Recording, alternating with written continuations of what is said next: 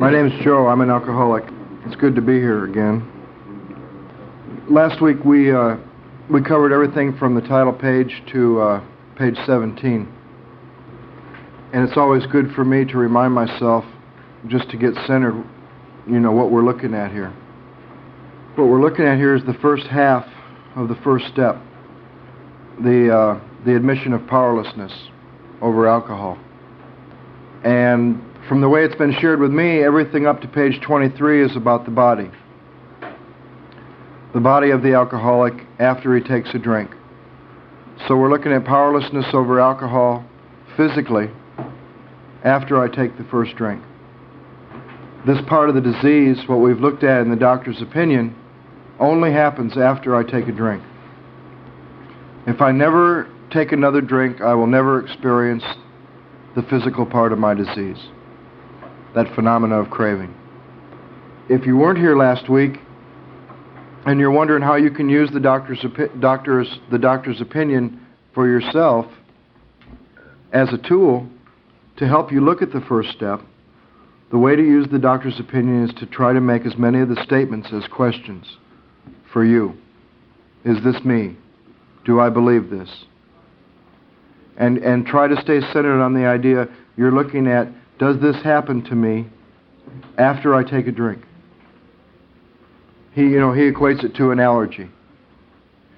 The best one for me is if I'm allergic to strawberries, and every time I eat strawberries, I break out with a rash. Do I have a similar reaction to alcohol? But instead of a rash, do I get a craving for more? Do I get a craving for more alcohol once I put a little bit in my system? So we're looking at two things up to page 23. We're looking at why am I powerless over alcohol physically after I take a drink? And the issue of control that we're looking at here is can you control the amount that you drink once you start? Is there anyone is there anyone in the room who's having problems with that? That thinks maybe they can control how much they're going to take once they take a little bit of whatever it is they use? To a certain degree. The only problem is I gotta have that certain amount every day. Right. Do you know Really gets out of do you know what that certain amount is going to be? Or does that change too? Feeling pretty pleasant. Till you reach that place I of ease and comfort. Of course, I'm talking about if I'm working. Mm-hmm. We're working. Can you control that? Can you control how much you take? That's what I mean. Does the day come does the day come when you lose control over how much after you take a couple? Well, let's continue to look at that that because there's a, there's quite a few things from 17 to 23 that help me look at that. They talk about the one that really helps me is where they talk about the difference between the real alcoholic and the hard drinker. We were also given a tool on how to use Bill's story after we look at the doctor's opinion. And I was told to use Bill's story also as a tool to help me look at my life. And to take the first eight pages of Bill's story and to mark everything that I can relate to, putting aside the differences, looking at the similarities. I'm not a stockbroker, I never went to war, and I've never been married. I don't look at that. I look at the similarities in three different areas. How did he drink? How did he think? And how did he feel? And I do that with the first eight pages of Bill's story to answer a question Was I as hopeless as Bill? I don't look at the, the other eight pages of his story because I would only compare my recovery to his. Bill went through the first eight steps in a real short period of time. And I was told until I do, until I do the work in the first eight steps, I shouldn't start to compare my recovery with his, but that once I've done that, work in the first eight steps, I should go back and I'll probably be able to mark I'll probably be able to mark about as much as I did with his recovery as I did with his disease. But if I'm able to answer that question, like the last description of his when when Bill hit his final bottom, he describes it in a paragraph on page eight where every word I can I can relate to. There's not one circumstance in this paragraph that's not me when I got here when I hit bottom. It says on page 8, no words can tell of the loneliness and despair I found in that bitter morass of self pity. Quicksand stretched around me in all directions. I'd met my match. I'd been overwhelmed. Alcohol was my master. I relate to every word in that paragraph. And I asked myself, was I as hopeless as Bill? In every area that I can relate to my thinking, the way I felt, and the way I drank. And if I can answer that and turn to page 17, I see why I was asked that question.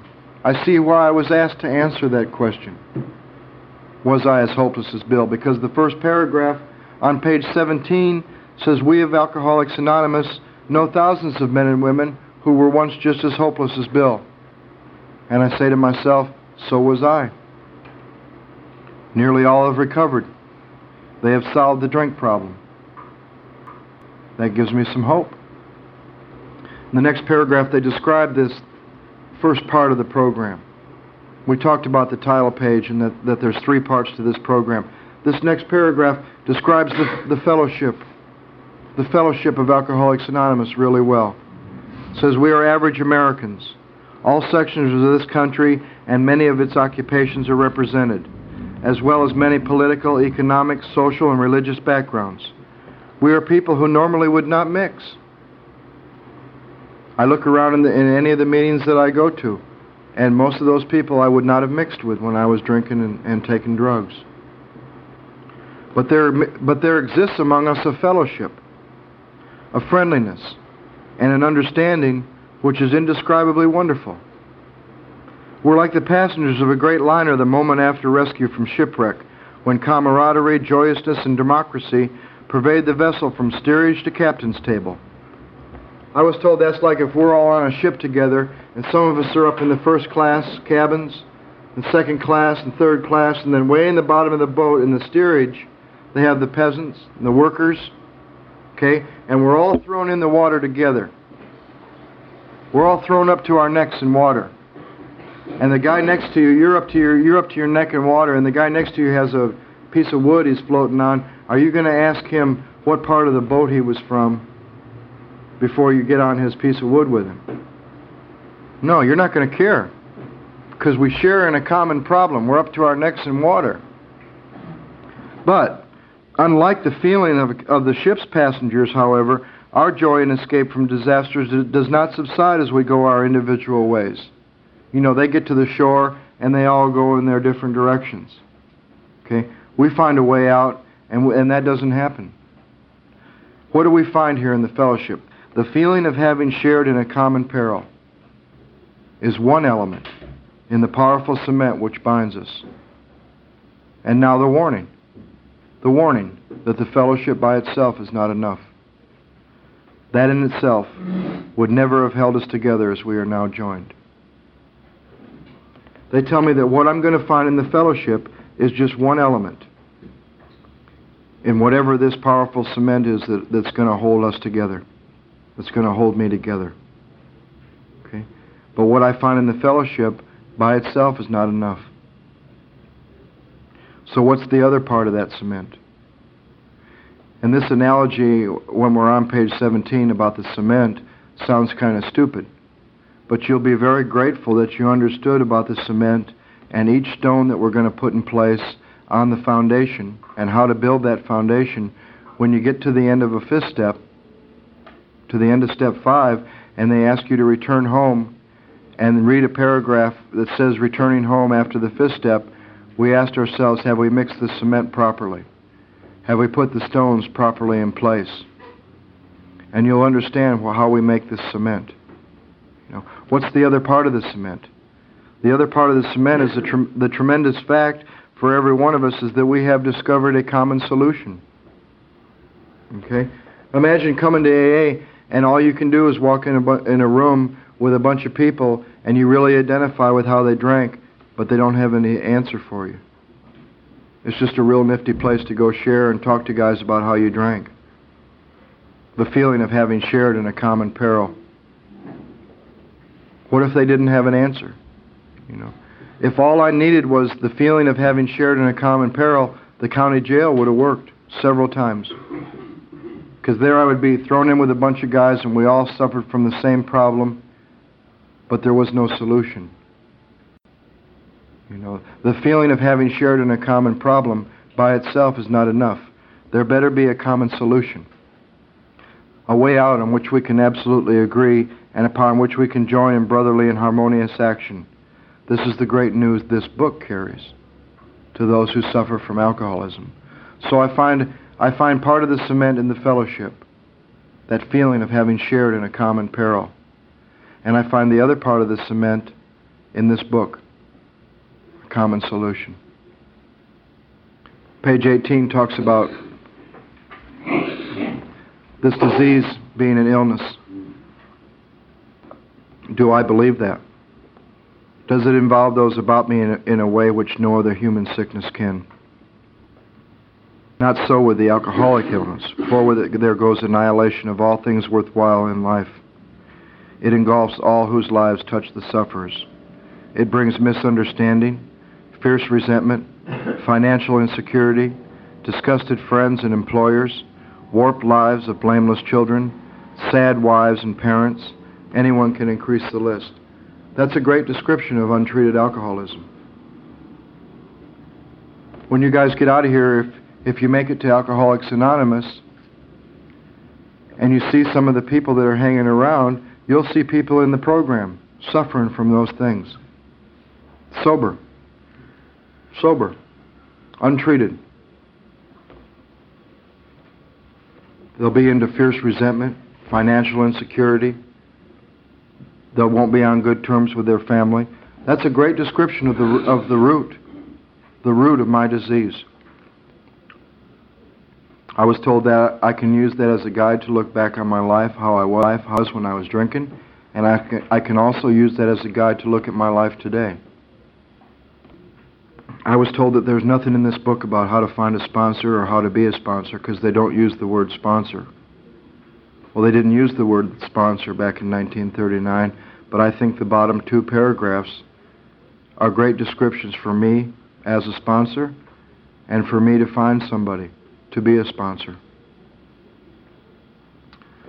I was told if every word in this book in the first 164 pages is important, that the one in squiggly lines are even more important.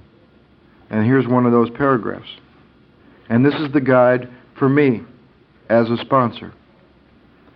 The ex problem drinker who has found this solution, who is properly armed with facts about himself, excuse me, can generally win the entire confidence of another alcoholic in a few hours. Until such an understanding is reached, little or nothing can be done. So, am I an ex problem drinker? Have I found this solution? Am I armed with facts about myself? That's a great guide for someone to be a sponsor. But what about somebody who's looking for a sponsor? I find the next paragraph describes somebody that has what I want really well. that the man who is making the approach has had the same difficulty. Was he like me? That he obviously knows what he's talking about. That his whole deportment shouts at the new prospect that he is a man with a real answer. That he has no attitude of holier than thou. Nothing whatever except a sincere desire to be helpful. That there are no fees to pay, no axes to grind, no people to please, no lectures to be endured. These are the conditions we have found most effective. It's a great guide for helping you to find a sponsor. Was he like me and does he live like that anymore? You know, do I want to come to AA and find somebody who's living like I was? Still.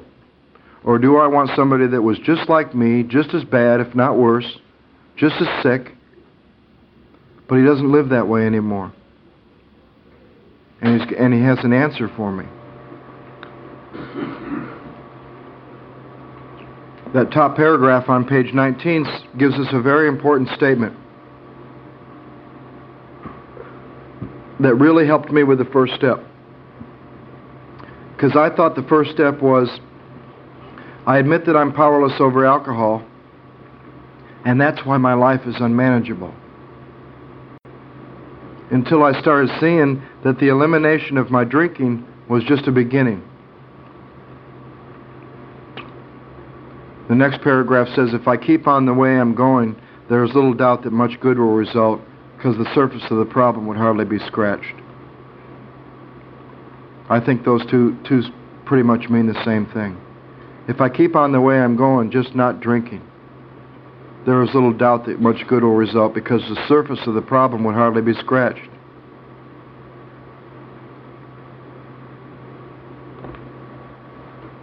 If all you've done is take the booze and the drugs away, all you've done is remove your solution.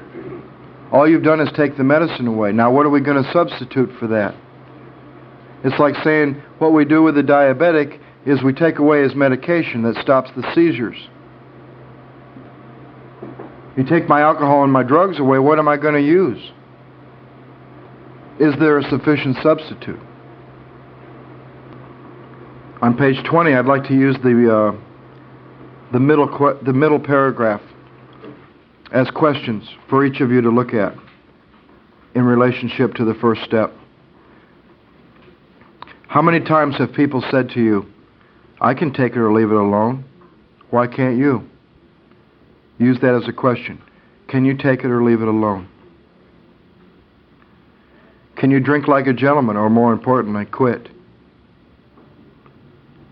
And for us as alcoholics, we should probably ask ourselves if I quit, can I stay quit? I'm sure everybody in this room has stopped a lot. Our problem is not stopping, our problem is staying stopped. Can you handle your liquor? Is your willpower weak? Can you stop if you want to? She's such a sweet girl. Can you quit for her sake? If the doctor tells you that you ever drink again, it might kill you. Can you stop just with that alone by itself? You know, how many of us have been told that? These are commonplace observation on drinkers which we hear all the time. Back of them is a world of ignorance and misunderstanding. We see that the people that can do these things refer to people whose reactions physically and mentally are very different from ours. You know, the guy that can take it or leave it alone, the guy that can stop, the guy that can quit just for a girlfriend, the guy that can quit from the threat of a doctor is not like me. So now they help me look at the three different kinds of drinkers. And this is where I got a little bit afraid, a little scared. But I also saw there's still not much that separates me from the from the hard drinker. And that was there was at this point in this part of the first step, there's really only one basic question to answer: Am I a real alcoholic physically? They help me look at the moderate drinker. He has little trouble giving up liquor entirely if he has a good reason for it. He can take it or leave it alone. So I ask myself, is that me? Can I give up liquor entirely if I have a good reason for it? No. I had a lot of good reasons and I was not able to give it up entirely. Can I take it or leave it alone? I don't have a problem with the moderate drinker. I'm definitely not him. But what about the hard drinker? He may have had the habit badly enough to gradually impair him physically and mentally. I did. It might have caused me to die a few years before my time. That's true. It could have. But if a sufficiently strong reason, ill health, falling in love, change of environment, or the warning of a doctor becomes operative, this man can also stop. Although he may find it difficult and troublesome and may even need medical attention. So the question there is if given a sufficient reason, and we all had our own, my sponsor told me not to just look at these, although I had every one of these ill health, falling in love, a woman that says, if you just quit do, doing what you're doing, I'll stay with you. Change of environment, the warning of a doctor. Look at your own sufficient reasons, good and bad. I had some good sufficient reasons that some people were able to stop with love, opportunity, education, the big job, the right woman, the right job? Was there ever a sufficient reason that by itself you could take and stop? So far, that's the only thing that separates me from the hard drinker. I knew guys that could drink more than me, drink me under the table, and let one of them get a threat from his wife, or a 502 or DUI, or a threat from a judge. He stays away from it, and I can't. Give him a sufficient reason, and by itself. I'm not saying if, if a sufficient reason got you here, that's fine and dandy. You know, a court, threat from a judge, threat from a wife, fine. But ask yourself, would that sufficient reason by itself, is that all I need to stay sober? Can I take that threat from a judge? Can I take that threat from my wife and go on with my life and stay sober based on that threat? What about the real alcoholic? He may start off as a moderate drinker. I did. He may or may not become a continuous hard drinker. They're saying there he might not even become as bad as that guy we just looked at. But at some stage of his drinking career, he begins to lose control over the amount he drinks, his liquor consumption, once he starts to drink. That's all they're asking me to look at. Do I lose control over the amount that I drink once I take a drink? And if given a sufficient reason, can I stay stopped? The rest of that page goes into some detail about our behavior. I personally don't think that the behavior of the alcoholic has much to do with why. I think it's probably just the result of. But it's good to it's good to read because I find my I find myself in the rest of that page. Especially when it talks about he uses his gifts to build up a bright outlook for his family and himself, and then pulls the structure down on his head by a senseless series of sprees. On page 22, the second paragraph says this is by no means a comprehensive picture of the true alcoholic, as our behavior patterns vary but this description should identify him roughly. See, I'm not going to find out why I'm alcoholic in my behavior. We all have different behavior. We all have different circumstances. Okay? Let's not look at why you're an alcoholic in the circumstances and the drama of your life.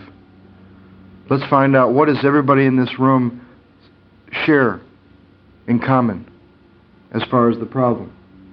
Some of you been to jail, some of you never been to jail. Some of you have lost wives.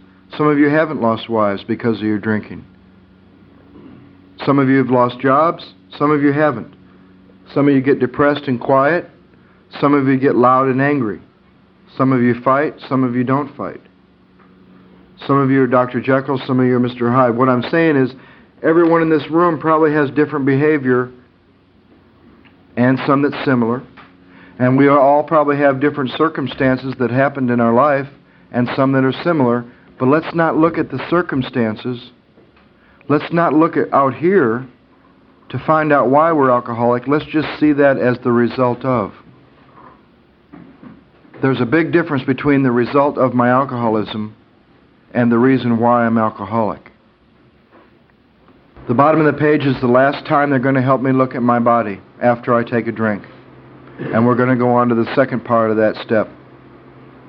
And here's the way I should be able to answer that. And this is the way I should be able to use this last paragraph as a question on page 22. I know that while I keep away from drink as I may do for months or years, I, may, I react much like other men. But I'm also equally positive that once I take any alcohol, whatever, into my system, something happens, both in the body and the mental sense, which makes it virtually impossible for me to stop.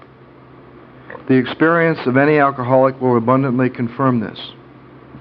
So I say to myself, does my experience abundantly confirm that once I put any alcohol, whatever, into my system, something happens which makes it virtually impossible for me to stop until I get to that place? You see, and I don't know when that'll happen. Sometimes it takes three hours, sometimes it takes three days before that craving is off my back. Sometimes it takes three drinks. Sometimes it takes 30 and I'm not there yet.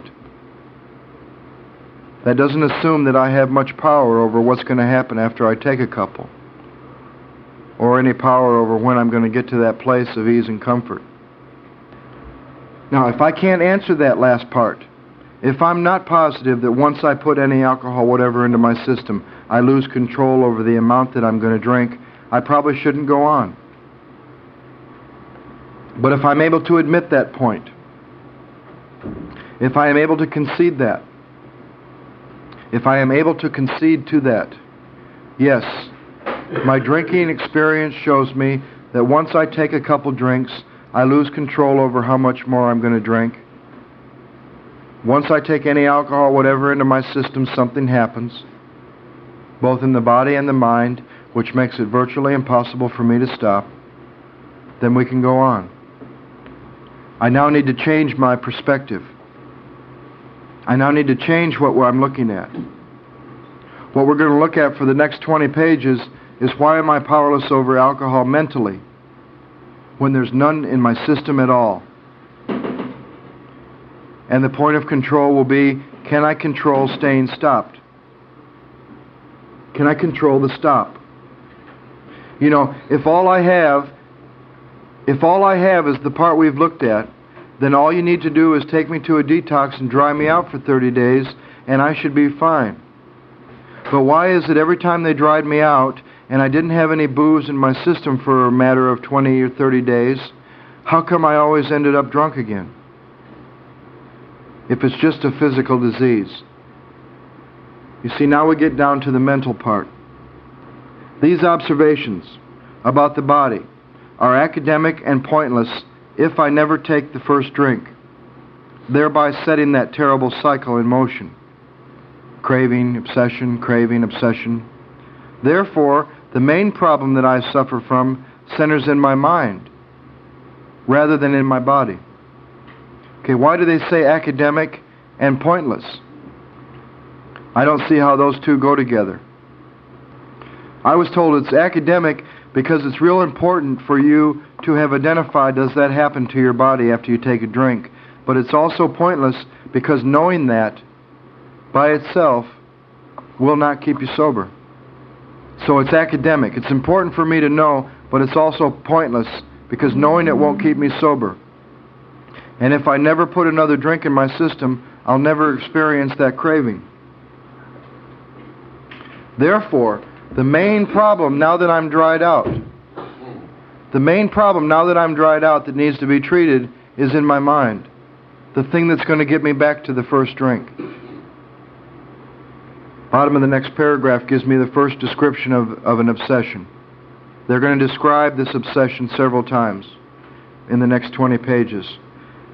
There is the obsession that somehow, someday, I'll beat the game.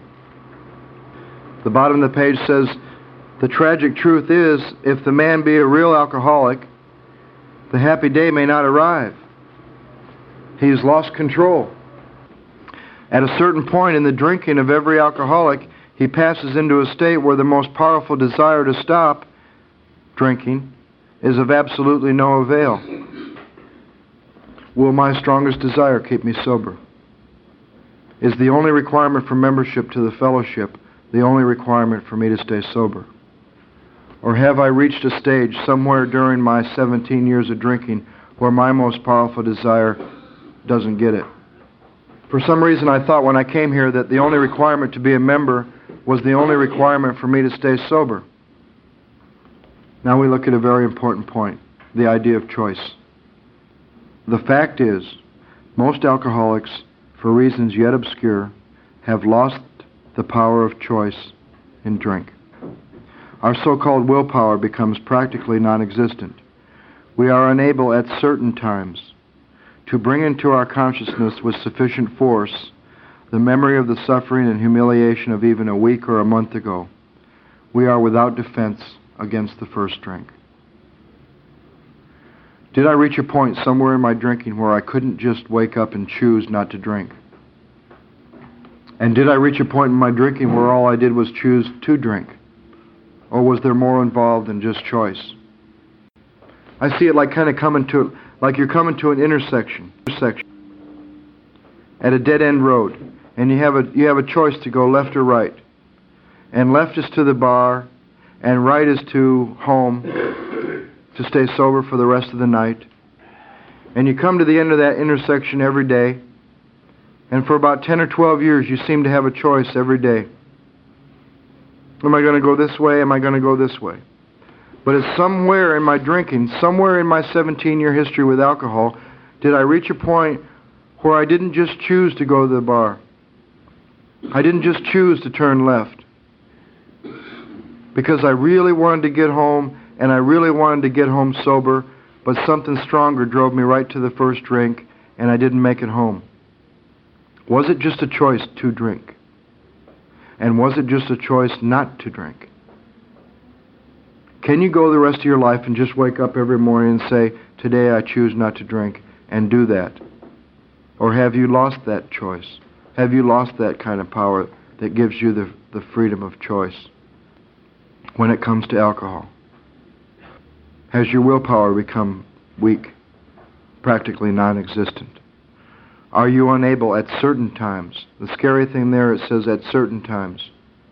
You know, maybe 99 days in a row, maybe 28 days in a row, maybe every day for six months you were able to bring to mind something like how you felt the last time you went to jail or what you did what you did the last time you got drunk. Maybe you were able to bring that to mind 30, 60, 90 days in a row.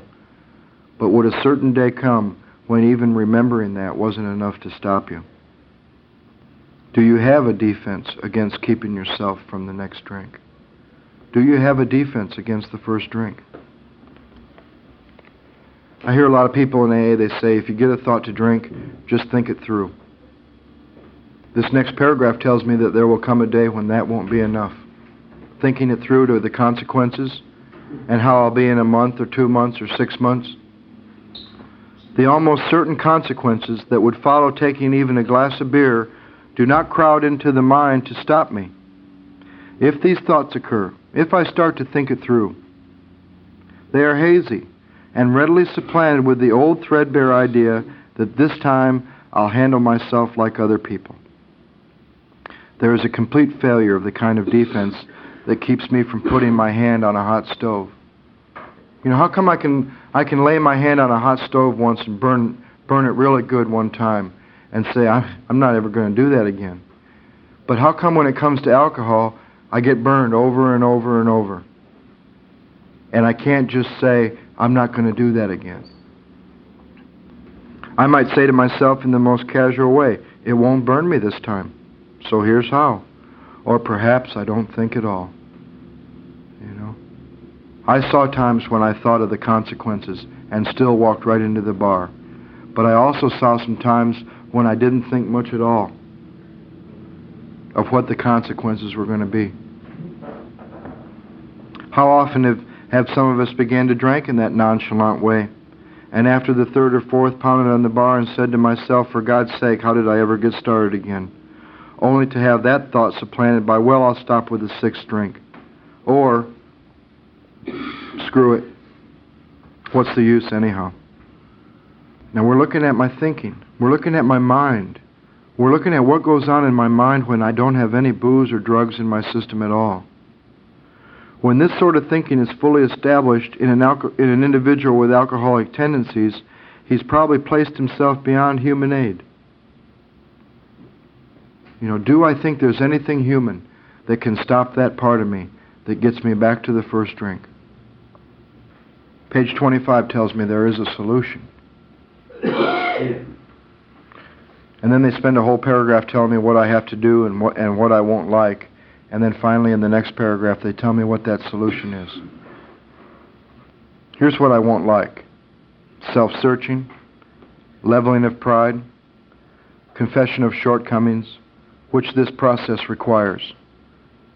That's one of the first times this book tells me there is more than one requirement to be a participant in the recovery process. There might only be one requirement to be a member of the fellowship, but this short sentence has just told me there's at least three requirements to successfully complete this recovery process self searching, leveling of pride, confession of shortcomings. Self searching. Step 4, 5, 10. Leveling of pride. 4, 5, 6, 7, 8, 9, 10. Confession of shortcomings. Step 5, step 10, step 9. But I saw that it really worked in others. And I, I came to believe in the hopelessness and futility of life as I'd been living it. When therefore I was approached by those in whom the problem had been solved, those with whom the problem had been solved, there was nothing left for me but to pick up a simple kit of spiritual tools laid at my feet. We have found much of heaven and we've been rocketed into a fourth dimension of existence of which we not even dreamed. Now I had a problem with that idea about the fourth dimension. Sounds kind of spooky to me. Like kind of like, like, like Twilight Zone or something. I was told the fourth dimension is real simple. You and I have lived in three dimensions most of our lives. We've lived in the cravings of our body, we've lived in the obsessions of our mind, and we've lived dominated by, my, by our emotions. Those are the three realms I lived in for 30 years. I lived in my body, I lived in my mind, and I lived with my emotions. They told me the fourth dimension is the spiritual realm within. The spiritual realm within each and every one of us is the fourth dimension. And it's not out here, and it's not rocketed up into, it's within. It's the spiritual realm within, where the root of my disease is, where my sickened spirit is. Because I am not just sick physically and mentally, and I'm not just dominated by my emotions, I am spiritually sick as well. So, what's the solution? The great fact is just this and nothing less. And nothing less. We have had deep and effective spiritual experiences which have revolutionized our whole attitude toward life, toward our fellows, and toward God's universe. The central fact of our lives today is the absolute certainty that our Creator has entered into our hearts and lives in a way which is indeed miraculous. He has commenced to accomplish those things for us which we could never do by ourselves. If you are as seriously alcoholic, as we were, we believe there is no middle of the road solution. So, how do I know when I'm hearing middle of the road solution in AA meetings? How do I know when I'm hearing middle of the road solutions? Because if I'm if I'm if I have admitted to be a real alcoholic like the people in this book, there is no middle of the road solution. So how do I know when I'm hearing it? If I'm hearing anything that doesn't have to do with how to have a deep and effective spiritual experience, or how that's come about for somebody, or how that can come about for me, I'm here in middle of the road solutions. I'm in a position where life is becoming impossible. And if I've passed into that region from which there is no return through human aid, that thinking that they described on the bottom of page 24, I have two alternatives. One alternative, to go on to the bitter end, blotting out the consciousness of my intolerable situation as best I can, denial. The other, to accept spiritual help. If the root of my disease is spiritual, do I really think anything else but a spiritual experience is going to is going to treat the root? Do I think therapeutic measures are going to treat a spirit? Do I think emotional measures are going to treat a sickened spirit. The next three pages are about a, a man's visit to one of the top psychiatrists at the time in the world, Dr. Carl Jung. And we will find a great similarity between what Dr. Carl Jung tells this guy as to what Dr. Silkworth told Bill about the body. Carl Jung is going to tell us the same kind of stuff about the mind. There's a great similarity here because Dr. Jung is going to tell us what's wrong with us mentally, exactly what it is we need, and then admit that he as a human couldn't provide it. Same as the process that went on with Dr. Silkworth. He knew what was wrong with our bodies. He knew exactly what we needed, an entire psychic change, and then he admitted that as a human, he could not provide that. So this guy, his name was Rowland. got a great last name for an alcoholic. Rowland Hazard was a certain American businessman who had ability, good sense, and high character. For years he floundered from one sanitarium to another. He consulted the best known American psychiatrist, then had gone to Europe, placing himself in the care of a celebrated physician, the psychiatrist Dr. Jung, who prescribed for him. Though experience had made him skeptical, he finished his treatment with unusual confidence. His physical and mental condition were unusually good. Above all, he believed he had acquired such a profound knowledge of the inner workings of his mind and its hidden springs that relapse was unthinkable. Nevertheless, he was drunk in short time. More baffling still, he could give himself no satisfactory explanation for his fall. So he returned to the doctor, who he admired, and asked him point blank why he could not recover. He wished above all things to regain his self control. He seemed quite rational and well balanced with respect to other problems, yet he had no control whatever over alcohol. Why was this? He begged the doctor to tell him the whole truth, and he got it. In the doctor's judgment, he was utterly hopeless. He could never regain his position in society and would have to place himself under lock and key or hire a bodyguard if he expected to live long. That was the great physician's opinion. Well, Dr. Silkworth felt that pretty much the same way at first, that we were pretty much hopeless. But this man still lives and is a free man. He doesn't need a bodyguard nor is he confined. He can go where, anywhere on this earth where any other free men can go without disaster, provided he remains willing to maintain a certain simple attitude. They're going to tell me about that certain attitude at the second step on page 55. Next paragraph down. The doctor said, You have the mind of a chronic alcoholic. I have never seen one single case recover where that state where that of mind existed to the extent that it does in you. Our friend felt as though the gates of hell had closed in on him with a clang. He said to the doctor, Are there no exceptions? Yes, replied the doctor, there is. Exceptions to cases such as yours have been occurring since early times. Here and there, once in a while, alcoholics have had what are called vital spiritual experiences. So here's a guy who knew what was wrong with us mentally. That if we had a mind of an alcoholic, we couldn't keep ourselves from the first drink. And here's a guy who knew exactly what we needed.